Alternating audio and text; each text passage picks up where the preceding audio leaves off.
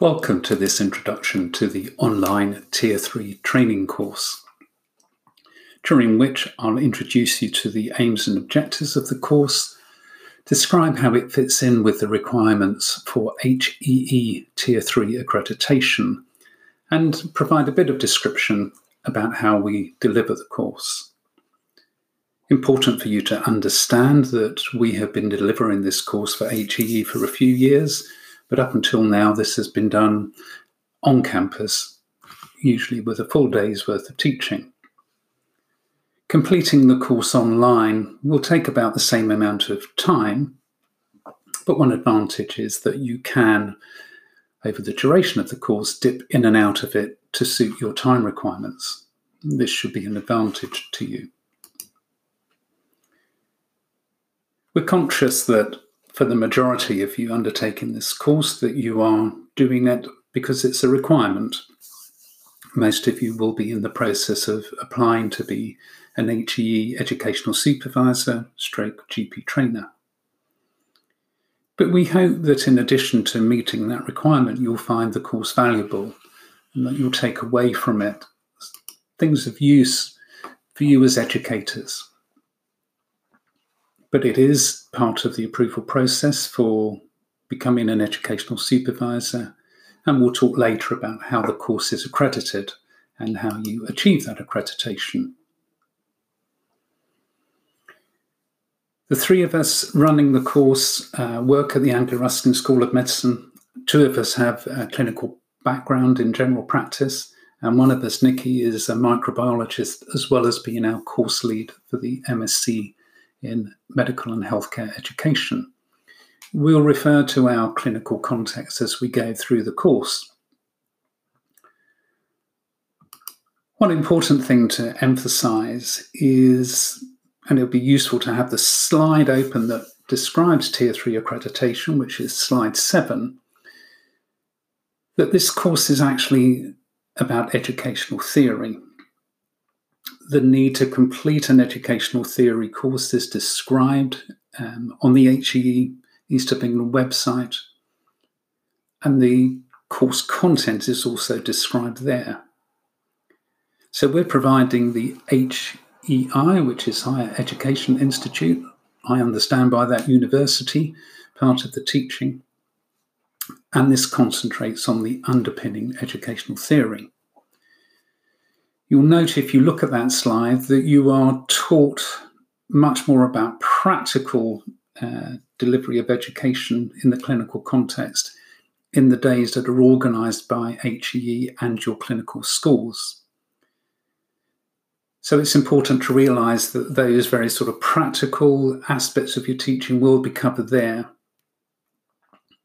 However, we will repeatedly, I hope, convince you that the theory we're teaching you does indeed apply to your day to day clinical practice. So we hope that you will find that this course is relevant to you as clinical teachers. Slides 8 and 9 describe the aims and objectives of this course. And you'll find it helpful to refer those aims and objectives to those described in slide seven, which detail the requirements mandated by HEE.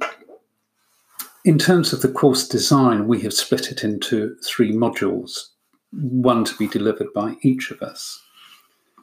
The first module effectively concentrates on underpinning educational theory. And we will revisit some paradigms of education. And we'll also talk about reflective educational practice, an important area for us as clinical educators, as pretty much all of our trainees need to be skilled in reflection and need to understand what it is and what it looks like. The second module concentrates on motivation and learning styles. And we'll also talk a little bit there about peer to peer peer teaching uh, in the clinical workplace. And the third module, again, whilst it concentrates on educational theory is more targeted at the specific role of the educational supervisor. So it will describe what an educational supervisor is and some of the ways in which educational supervisors support their students. So by the time you've completed these three modules, you will have met the content required by HEE. Slide 14 describes how we're going to deliver that content. So for each of the modules, there will be a PowerPoint, and those PowerPoints will be annotated. So it's important that when you're working through them, you have the notes section of PowerPoint available. Otherwise, you're going to miss quite a bit of content. We will back up those PowerPoints with some narrated podcasts, but more importantly, in each of the modules, we'll be holding a live webinar of about an hour, and we will advertise the time of that to you. And again, that will be delivered by the module lead, and it will be an opportunity both for us to talk through some of our thoughts, but also for you to ask your questions, to interact, and hopefully argue and disagree. That's all part of the fun. The modules can be completed in any order, but they are laid out in a logical sequence. And for most of you, it probably will be better to do them in the order that we've suggested. You will have a certain amount of time to complete the course. It will either be two or four weeks, depending on which course you're signed up to. And as you complete each of the modules, you'll receive a digital badge that makes it clear that that module has been done. By the time you work through all of the modules and complete them, you will then get accreditation as having completed the course. That can be taken back to HEE to show that you've met the training requirement. As the last couple of slides make clear, we absolutely appreciate that many of you have a good deal of experience and expertise in the field of clinical education. And we want to acknowledge that and work with it rather than try to overload you with theory for its own sake.